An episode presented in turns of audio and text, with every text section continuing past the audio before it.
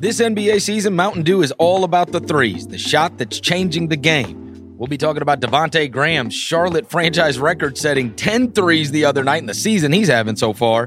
Brought to you by Mountain Dew, the official beverage of the NBA. Do the Dew. Today's episode of The Mismatch also brought to you by State Farm. Just like basketball, the game of life is unpredictable. Talk to a State Farm agent and get a teammate who can help you navigate the unexpected and help you handle whatever life throws your way. Unexpected like James Harden's dunk not counting the other night, and then the Rockets protesting to the NBA about the game. Get a teammate who can help you navigate the unexpected. Talk to a State Farm agent today about combining your home and auto insurance.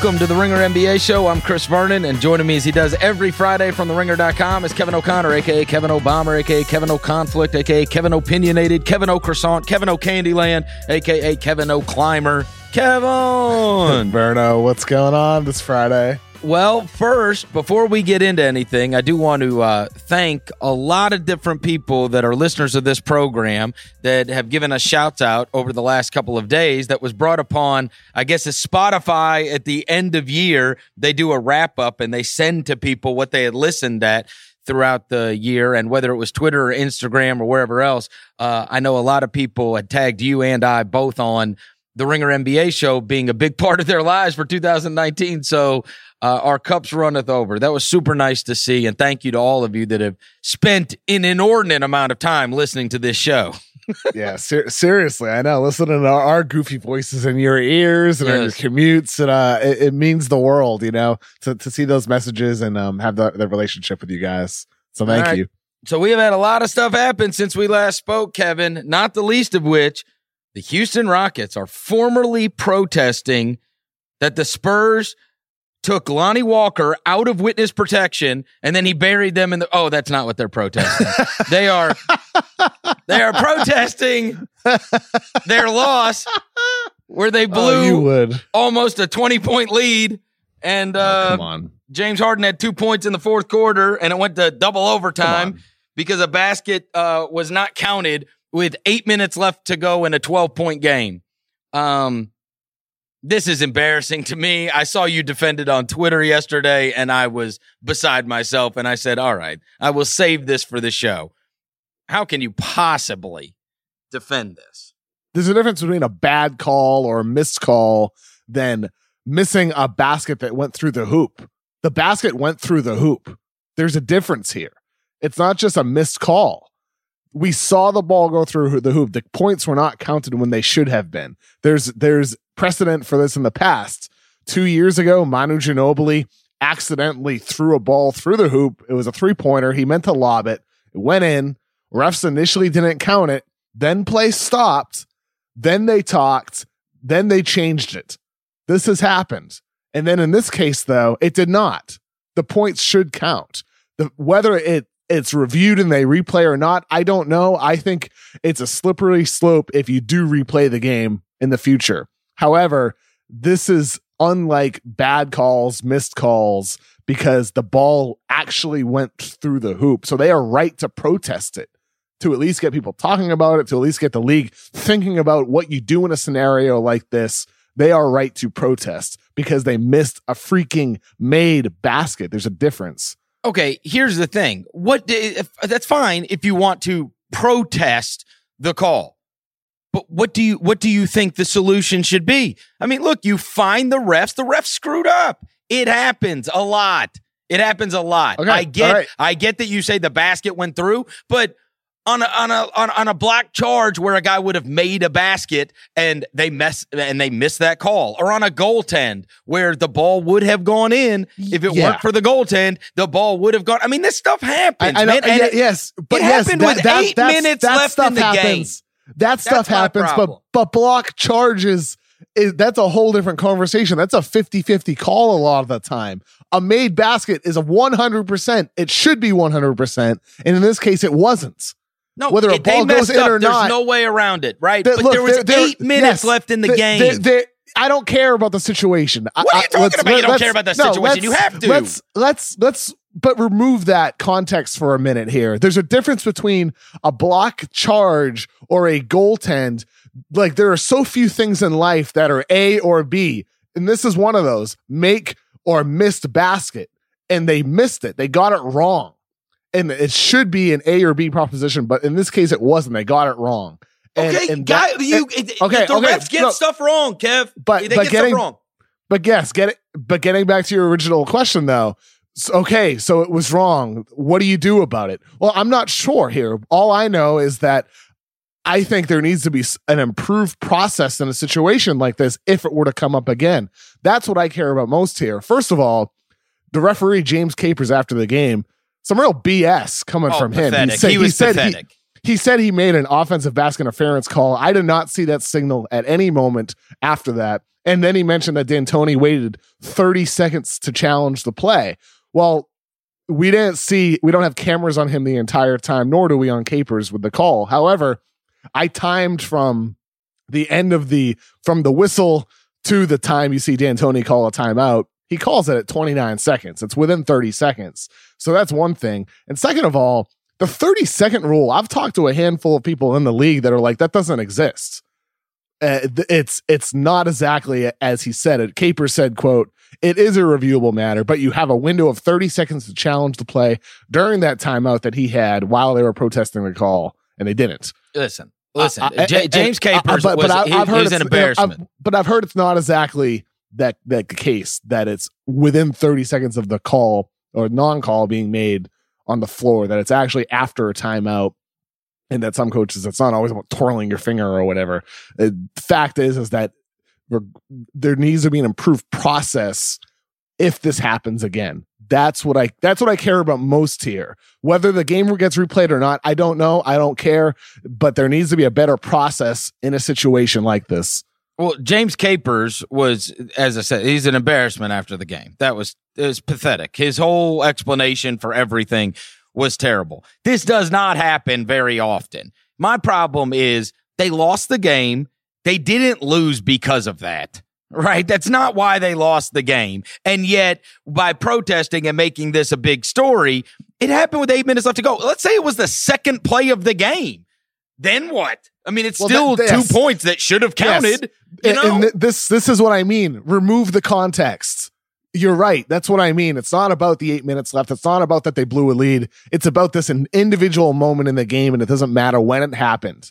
That's what I mean. That you need for in this situation an improved process. That's why I'm glad they're protesting. I think we are going to this is where we will split ways. It does matter to me when it was in the game. If that is the last play of the game and that would have decided the win or the loss, to me, yes, that is a much bigger deal. And totally fair to protest. But when it happens with 8 minutes left in the game and you played 8 minutes and two overtimes and you had a 12-point lead, like, stop already. That's not why you lost. That's just crying. Because if it happens on the last play of the game, it did decide the win or the loss. That's my problem with this. This didn't decide whether they won or lost that game. And the protest makes it seem as if. You know, and it's just like what they did when they bitched about the Warriors series. Then they sent in all of these different analytics that said, oh, well, actually, if this would have called, we would have won. Like, shut up, man. Like, shut up. If this would have happened, we would have won. Like, no, you wouldn't. Like, if it's at the end of the game, if it's the last 30 seconds and it's a tie game and that play happens, you're damn right. That decided the game, but this didn't decide the game. Yep. People understandably aren't taking it seriously because they hate the Rockets for one reason or another. Well, no. I'm not saying that their reasons are unfounded. And so then they see something like this and understandably you're like, oh yeah, of course, Houston complaining again. But again, it does ultimately doesn't matter who it is. A missed basket happened, and regardless of the team, I think it's important that the NBA, whether they have the game replayed or not, I'm not here to argue that. I have a lot of mixed feelings on that. What my argument is, I'm glad it was protested. So it is bringing attention to the actual issue here, which was a made basket was not counted. And in that case, I hope the NBA is reviewing, okay, how can we be better here in assuring this never happens again? Because that's an egregious mistake. It's not a missed block call. It's not a missed offensive interference call. It's a missed made basket. And the results here for Houston, it's disappointing. In the loaded Western Conference, that one game, any 2 points does make a difference in where you can end up in the standings. Whether it could drop you a seed, whatever. But regardless of the results, I hope the NBA is looking at this here and like, okay, how can we be better? Because they need to make sure this doesn't happen ever again, Chris. Okay, they do. That's what they want. They want to make sure, but they want to have the final 7 minutes and 50 seconds of the game be replayed with Houston up 15 points. Well, of course you do. I of course you would. It's embarrassing. But of course, that's what you would want. If you're running that team, Chris. If I was a sour grapes crier, you're right. No, I don't think so. Yes. I think if you're running the Memphis Grizzlies, no. I think if you're running that team and you guys are trying to make a playoff run and seeding matters, and you get screwed out of 2 points in what was a close game, I think you would care, and I think you would be fed up. I think anybody would be in that position, and rightfully so, because like I said, missed calls happen. Not counting a made basket does not. There's a difference. There's a very big difference between the two. And this so often gets talked about, and I've made this mistake a couple times the past week. It gets talked about as a missed call. It's not a missed call. It's not a call at all. So what do you do? You just wipe out what happened afterwards. So, hey, look, they just want to destroy any evidence of Lonnie Walker urinating on them the entire quarter. That's what they want. They want that to be stricken from the record books. They want it taken away. They want all the tapes destroyed. Like when, what was the kid's name? The Crawford kid at the Nike camp dunked on LeBron and there was the secret tape of it, right? They want the tape burned and act like that never happened. They want to take away Lonnie Walker's majestic fourth quarter and then the double overtimes. They probably want to take away, DeMar DeRozan drawing the charge on James Harden and everything that took place. To me, look, if it's at the very end of the game and it decided the win or the loss, but during the course of games, all manner of screw jobs happen to teams. Every night, something happens in a game where you could say that was messed up. A guy, you know, what are we going to do if, let's say you gave somebody their sixth foul and they say, well, we want to play and that wasn't a foul. We want to play the rest of the game with our player because that wasn't a foul. You think that's fair? Like, that could absolutely decide a game. But you say, oh, well, he didn't get to play. So now we want to play the last 8 minutes with our best player who you fouled out with 8 minutes left to go on a bad call. Like, it's crazy. It's crazy. Like I said, I have mixed feelings on if they were to replay the game. My feelings are not mixed. This is goofy. Goofy. And I think you are defending the Houston Rockets just to be a Kevin O. contrarian. No, I'm not. I mean when I tweeted yesterday, I totally mean that. And I said that not knowing how you felt about it. I didn't know how you felt. You had to know. No, I mean, you know me well enough. You know me well enough. I had a feeling, but I mean this sincerely. When it doesn't matter. Like, it's not going to impact the way I feel about it. And I think the team is right to protest, whether it gets upheld, whether Adam Silver's like, you know what, we're going to have these two teams replay this. I don't know, but I'm glad that they're protesting. I signed up for violin lessons so that I could honor the Houston Rockets with the violin that I need to play for them.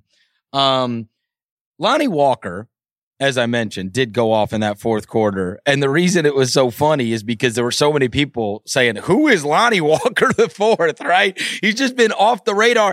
And it's the craziest thing, Kevin. I've seen him two summer leagues in a row, and he has come up where you and I have talked about it during the course of shows that we have done out in Vegas, or like even when he played in the Utah Summer League last year. And you watch him, and he's so clearly better than everybody, you know, in many of the games that he's playing out there. And then it gets to the season and, you know, he had the injuries last year, but he didn't get a ton of clock. And this year he has just been buried on their bench completely. And it's been kind of surprising because he's one of the rare guys that I've seen in the summer and really have thought, oh, wow, big things might be ahead. And it just hasn't taken. And so you do wonder, is that a breakout? And now we're going to start seeing Lonnie Walker possibly in a rotation, or was that just a gigantic flash in the pan? Because he has just not played. And I thought he was pretty damn good when every time I've seen him. I hope we're going to start seeing more of him. Popovich criticized him early last month in November, was not happy with his play. And Lonnie Walker, as you just said, did not play. And what Popovich said was he was non-competitive. After his 19-point game against Houston this week, Popovich said he's starting to do the things that he needs to do in order to get minutes. And I don't know if that's effort, but he sure as hell can score for damn sure. And I think for San Antonio, I hope at some point this season they're able to give him more regular minutes on the court, because this kid has so much offensive talent. And we often talk a lot about how DeJounte Murray and Derek White and Bryn Forbes are impressive young guards, but long term, there's a chance Lonnie Walker ends up the best out of any of them. He's a super talented young player who can score, can create off the dribble, can play make a little bit as well. And with the defense, hopefully over time that improves for him. He has the athleticism for sure. But with Walker, he is definitely an X factor for San Antonio moving forward. It's just there's a lot of young talent ahead of him. And then, of course, you have DeMar DeRozan and Patty Mills, the veterans who are earning minutes as well. But I hope Lonnie's able to get more playing time moving forward.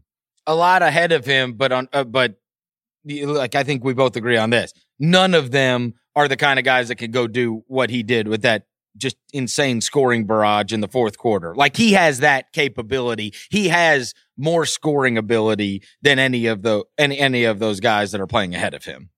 Well, yeah, of the young guys. Yeah, of the young guys. I'm not the veteran guys.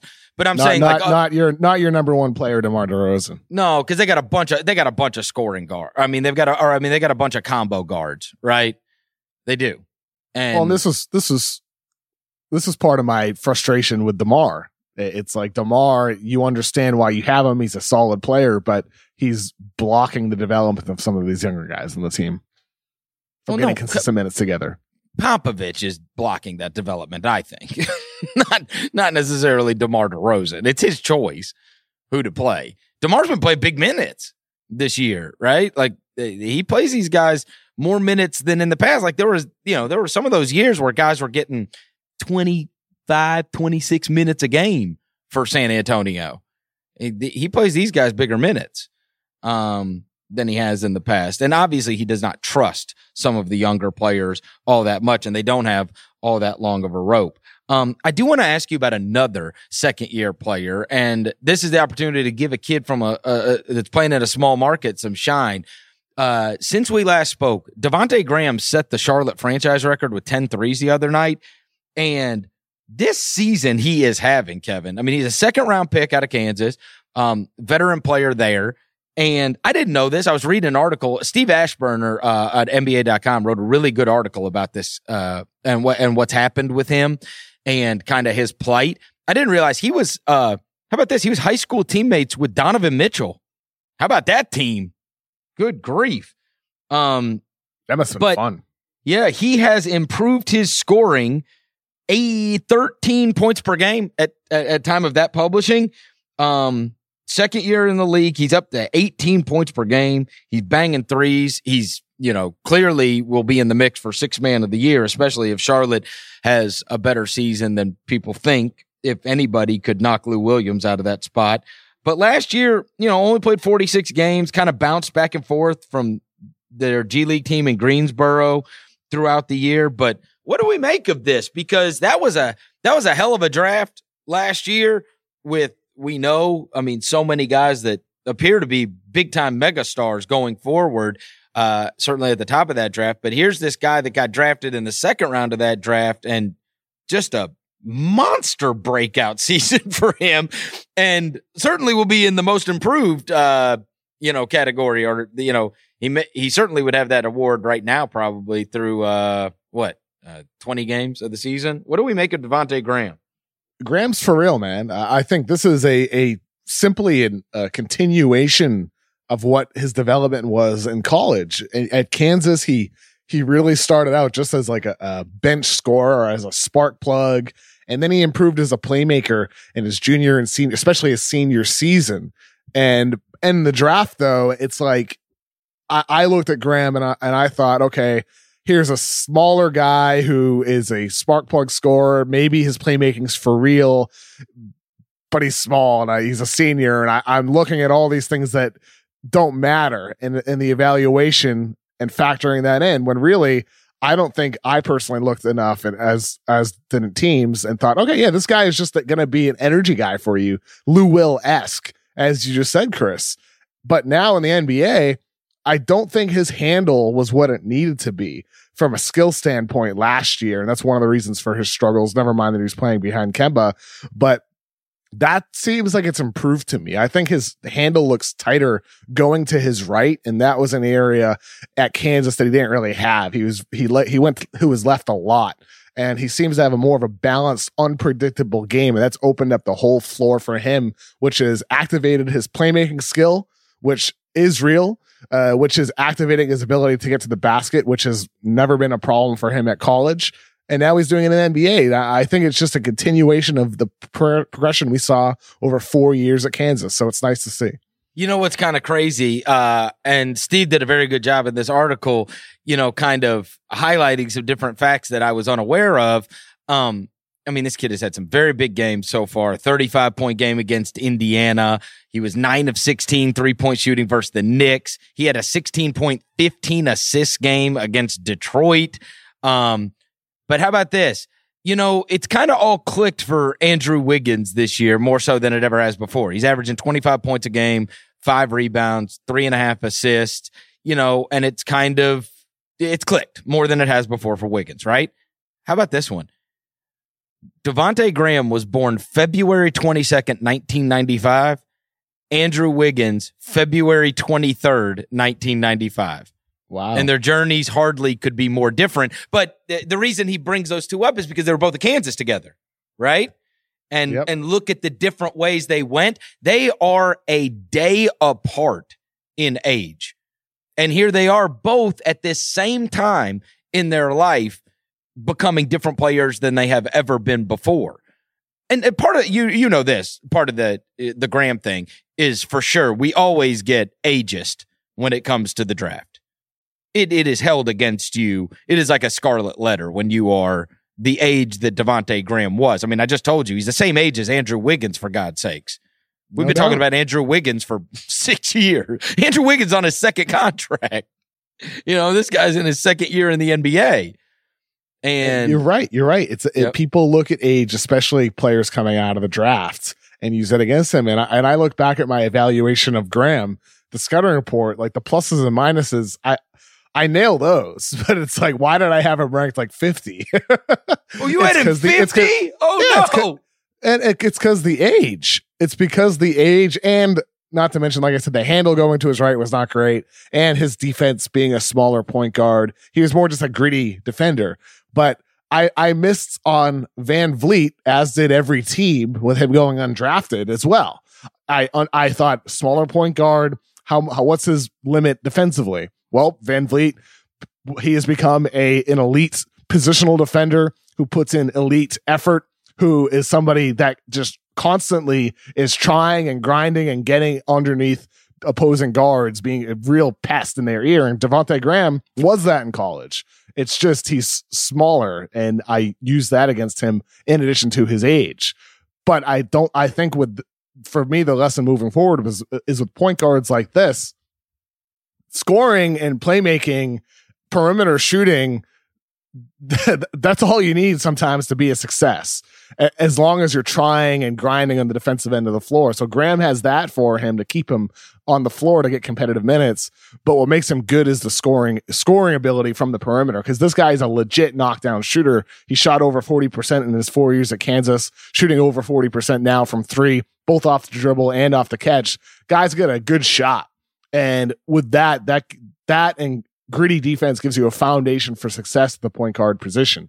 So I think sometimes a lot of the time age gets overvalued when it comes to ranking players, when so often we see these guys fall in the draft like Graham did, and then end up being, or like VanVleet did too, and then end up becoming successful NBA players. Oh, there's so many of them too, right? I mean, it's endless, really. Past, yeah, I mean, because you brought up VanVleet. I mean, the greatest example is probably Malcolm Brogdon, who was fantastic at Virginia and is now really been great for Indiana this year. He had a 50-40-90 season last year for the Bucks. Another one's Jalen Brunson in Dallas. Right? Same deal. Jalen Brunson went in the second round. He struggled a little bit this year, but hopefully able to get back on track like he was last year, because he was really good as a rookie. Brunson was. Yes, and we know he's a solid NBA player. Like, he's going to have a career, like a real career, which is more than you could say for a lot of guys that were drafted ahead of him.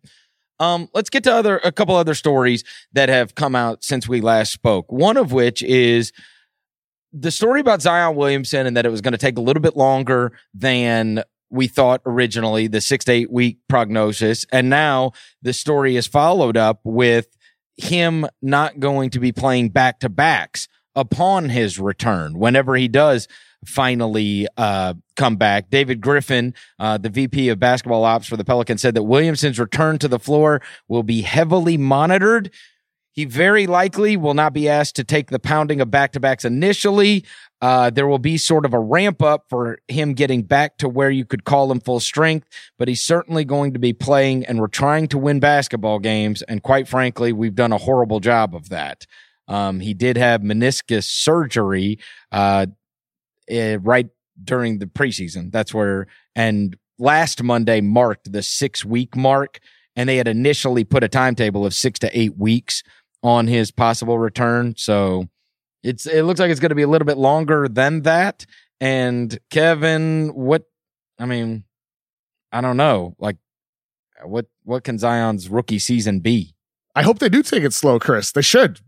Zion is a guy that they want to invest in for the next 10 plus years, you hope, for your franchise. It's not just about this season. New Orleans, look, Zion is going to be awesome to watch, and I'm so stoked to see the creative actions we're going to see from Alvin Gentry with Zion on offense, but he doesn't solve their problems on defense. They ranked 28th in defensive rating this year. They're not a playoff team. 4.5 games back right now of the 8 seed, with 5 teams they would have to leap: Portland, Oklahoma City, Sacramento, San Antonio, Memphis, in order to get there. There's no reason to rush Zion and push for the postseason this year just for an eventual spanking in the first round, probably at the hands of the Lakers or Clippers. It's about making sure he's healthy moving forward, and hopefully seeing that defense get better and more connected over the course of the year. That's what you want to see, but the priority should be being cautious with him. He's the guy you're invested in with the number 1 pick. Should they be better even without Zion? I was high on them. I thought they absolutely would be competing for the playoffs with what they did in the offseason, with kind of what they added. I mean, you're talking, I know they've had some guys miss some time. This Jackson Hayes has gotten to play a little more recently and has given them some pretty good scoring, rebounding, block shots off the bench, and energy. But even without Zion, I mean, is he the difference, or were we just too high on the Pelicans? I mean, Zion's not going to solve their defensive problems yet. You hope someday he can be that guy, but right now he's not. I thought this team would be a bit better defensively too, with Holiday and Lonzo and Zion's versatility and what Ingram did the last 2 years with the Lakers on defense. But without him there, it seems like there's been a bit of a domino effect in terms of maybe the connectedness and the effort on the defensive end of the floor that's hurt the team a lot. But maybe Zion helps in that department. Maybe being, having him on the court does make them better, but I'm sure they wouldn't be any better than average on defense yet. It's hard to be good on defense when you're so young. It's also hard, for one guy to make a dramatic difference. But in fairness, that one guy, I watched him jump from the damn lane and block a 3-pointer last year. So, I mean, he had some of the craziest blocks I ever saw. From a college kid. He is a special talent. Now, here's the other thing. They take it very slow with him. He doesn't play back-to-backs, whatever it is. There's also you talk to any NBA players that have had this done, the meniscus, it takes them a while to become themselves again and fully trust it. And he is such an explosive athlete, right? So I certainly wouldn't expect him to be himself there even for another, 6 to 8 weeks from when he comes back, because it's just very hard. It's the first time that, if you get cut on, right before a season, yes, you do all the rehab and you do all of that stuff, but then you've got to get back into NBA shape where you're sprinting 94 feet. And then beyond that, just trusting that knee and getting that completely out of your head and playing like you always have before. So we might not even see what I'm saying. We might not get the full Zion experience, even if they take it slow, till we get to, maybe the All-Star, after the All-Star break. But here's hoping we get to see it, because, God, I was so excited to see him. And, hell, they put him on national TV 40 friggin' times. Hopefully, boy, do I hope so. I mean, or else they're going to have to start switching out a lot of games that he was, because they're already having to do it with the Warriors. Have you seen that? Yeah. They put the Warriors on national TV so much, they're already having to change that out. They're having to do it, they're going to have to start doing it with the Pelicans too. All right, Kevin, we'll go right back to it. Want to remind everybody, today's episode is brought to you by Luminary, a podcast subscription service with some of the best content around. I'm excited about Luminary because it's the only place I can listen to The Ringer's amazing new podcast, Sonic Boom, How Seattle Lost Its Team, hosted by our very own Jordan Ritter Khan. For more than 4 decades, the Seattle SuperSonics were among the NBA's most iconic franchises. But in 2008, they packed their bags for Oklahoma City. Sonic Boom tells the story of basketball and politics, wealth, and power. Along with Sonic Boom, Luminary offers more than 40 podcasts you can't find anywhere else, including 2 more from The Ringer. Break Stuff, The Story of Woodstock 1999, and the rewatchable spinoff, The Rewatchables 1999. The Luminary app is free to download and gives you access to way more than just their own content. You can use it to listen to thousands of other shows, including this one. Get your first 2 months of access to Luminary's premium content for free when you sign up at luminary.link/RingerNBA. After that, it's only $7.99 a month. That's luminary.link/RingerNBA for 2 months of free access. Luminary.link/RingerNBA. Cancel anytime. Terms apply.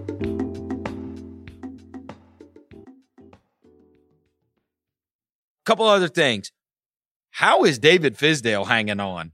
I mean, look, we're recording this on Friday morning, so it's totally possible by the time people listen to this, he's not hanging on. He called their latest effort sickening. I mean, they got blasted last night in Denver. Just an embarrassing loss, 37-point loss last night to the Denver Nuggets, and that's 8 straight, and they're 4-18 overall. I think the surprising thing is Fizz is hanging on.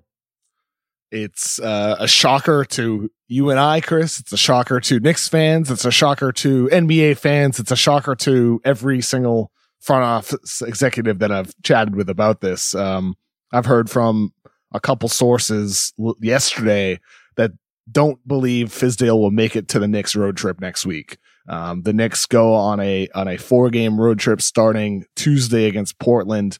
Before then, they face Indiana tomorrow, Saturday, at home. I've heard that Fizdale won't make it to them then, but then again, people didn't think he'd still be here now, so who really knows? Yeah, it's just strange, right? Because that last month, Adrian Wojnarowski and Malika Andrews put out that thing that league sources were telling them Steve Mills had already started laying the internal groundwork for Fizz's eventual firing, right? That was last month, and then they had that goofy press conference after a game, to make sure everybody knew they weren't happy about where they were and that they still believe in their offseason. Like, things have gotten way worse since then. I just told you, they lost 8 in a row. They got friggin' 4 wins. They're 4-18, for God's sakes. And that was last month. So that's what's so strange about this. He was laying the groundwork to put the blame on him, let him fall on the sword a month ago. And hell, they hadn't won nothing since. And I don't understand. I don't know what's going on here.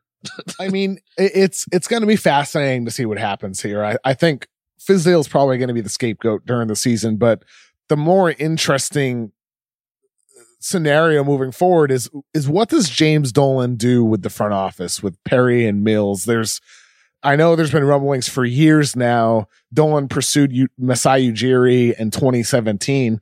Those rumblings haven't gone away, that Dolan is just going to throw a bunch of cash at Ujiri next summer. And there's some people in the league who think Ujiri could end up taking it, going to take the Knicks job.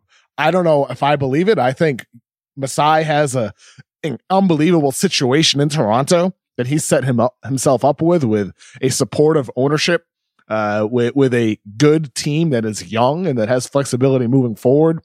I have a hard time believing that he would leave that situation for New York. However, there are enough people that I've chatted with who I trust in the league that have said that Dolan is not going to stop going after him, and that there is belief that he would end up going. I just don't see it happening, but there's no doubt that Dolan is loves Masai Ujiri, so why wouldn't he continue going for him? And for New York, you and I talked about this during the summer, Chris. I said this year and next year is about changing your image.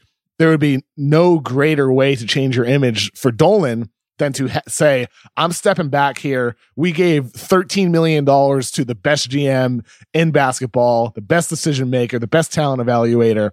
Things are going to be different here moving forward. If you're Dolan, that's what you should be trying to do. So it makes sense to try to do that. Whether he does it or not, who knows? But that's something to just keep in mind as this next season develops, and those rumors, at least out of the New York media, aren't going away. But it's also a conversation that people aren't going to stop talking about within the league either. Do you think that, so if they're 4-18, do you think that the Knicks could have a significantly better record with a different coach? No. I mean, it's the team that was put together on the court.